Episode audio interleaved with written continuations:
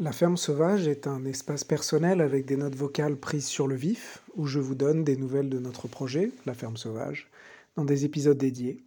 Mais plus souvent, je partage des réflexions, des ressources, ou encore des rapports d'étonnement glanés sur mon parcours.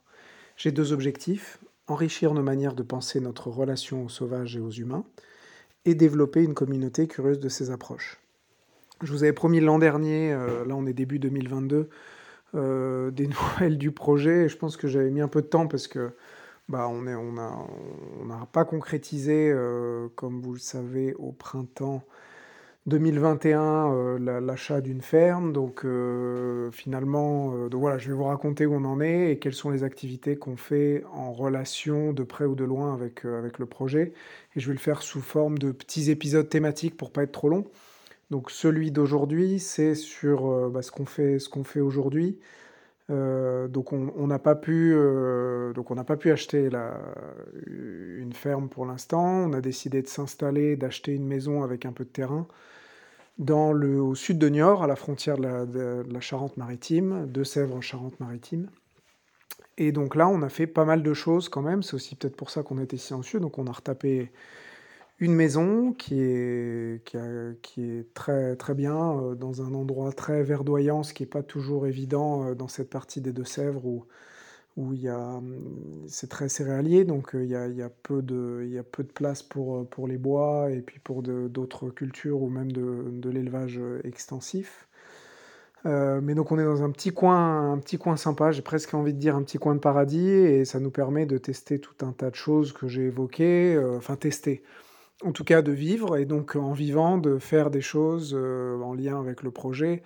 Alors ça passe par euh, les, les, les animaux, donc avec, euh, avec des... Donc on a deux petites chefs poitevines, alors on va peut-être... Euh...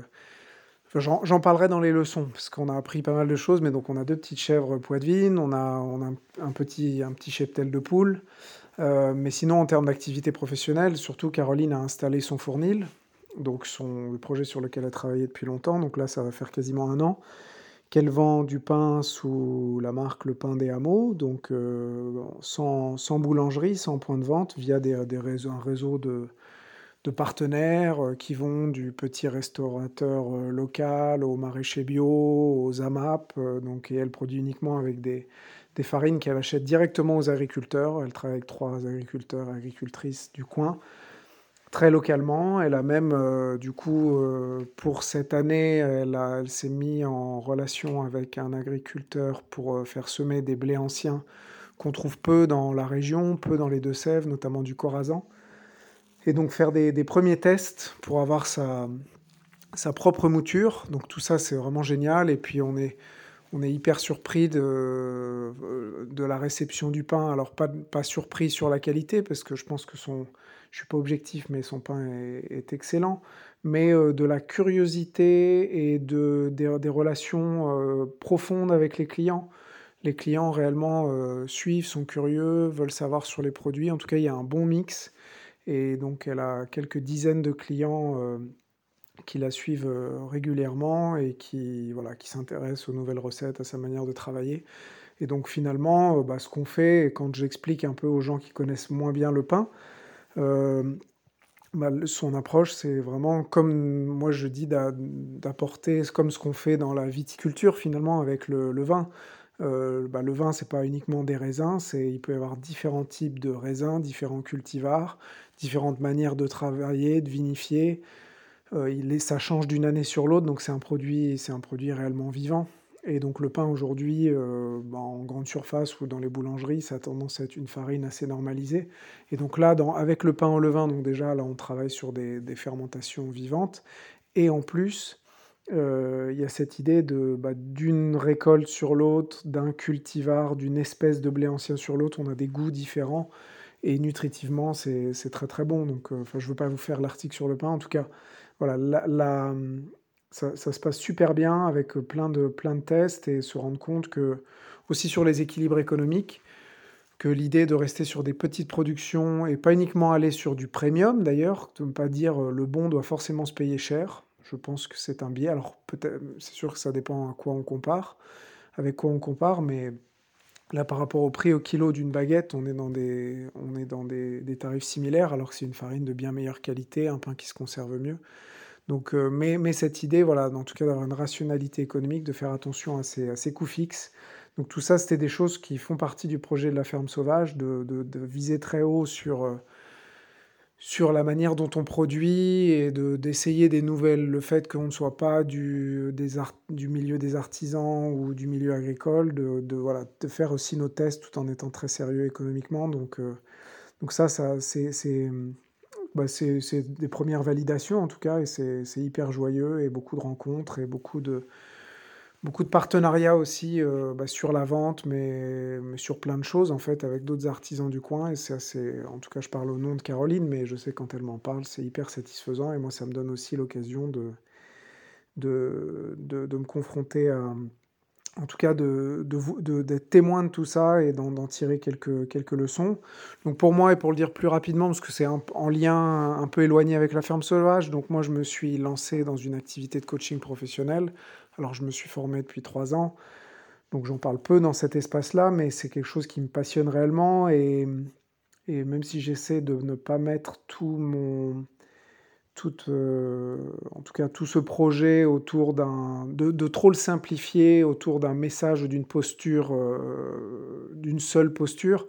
Je trouve que la posture de coach, donc, qui est à la différence du consultant, euh, qui, donc le consultant donne des conseils euh, en entreprise, le thérapeute soigne et pose des diagnostics, le coach Ne, ne, ne pose pas de diagnostic, ne donne pas de conseils, et crée juste l'espace pour que les personnes avec qui je travaille, en l'occurrence, trouvent, euh, trouvent leurs propres ressources, se mettent en action sur des objectifs précis.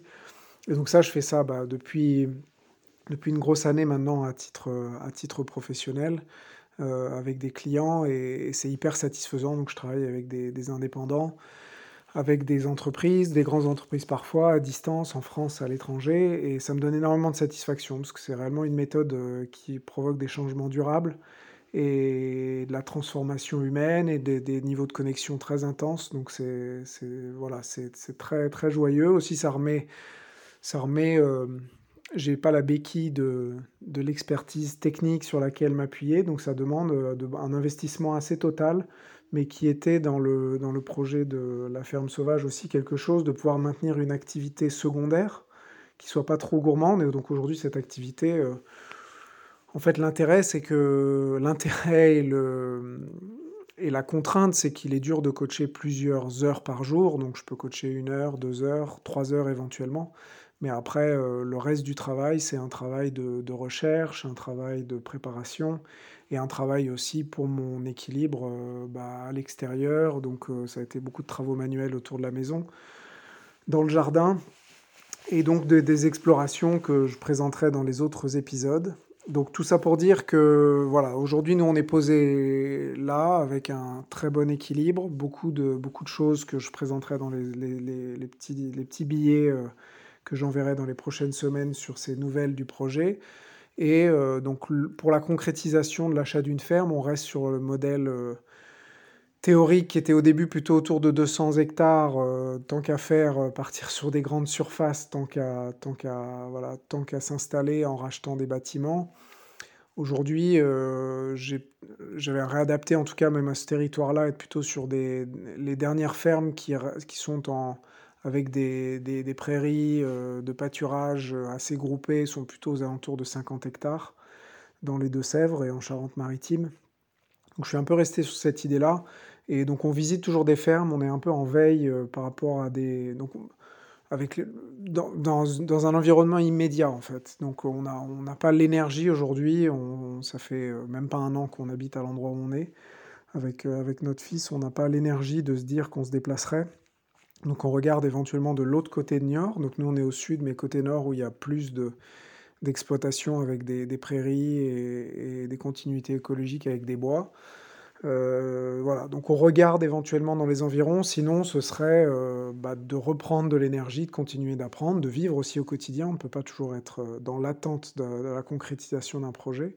Mais en tout cas le, le scénario serait euh, pourquoi pas de se redéplacer, d'aller dans des régions un peu plus euh, propice à, à des activités d'élevage, Donc euh, je pense euh, en Nouvelle-Aquitaine euh, ou plus au sud ou dans les Landes ou dans, dans le Lot, des régions plus rurales, parce que nous on reste euh, finalement, euh, y a quand même, c'est un petit peu urbanisé et puis y a, voilà, il y a beaucoup de céréales, donc voir, euh, voir d'autres régions. Mais ça c'est plutôt sur, euh, ce serait plutôt sur du moyen terme, même si euh, les choses évoluent de mois en mois.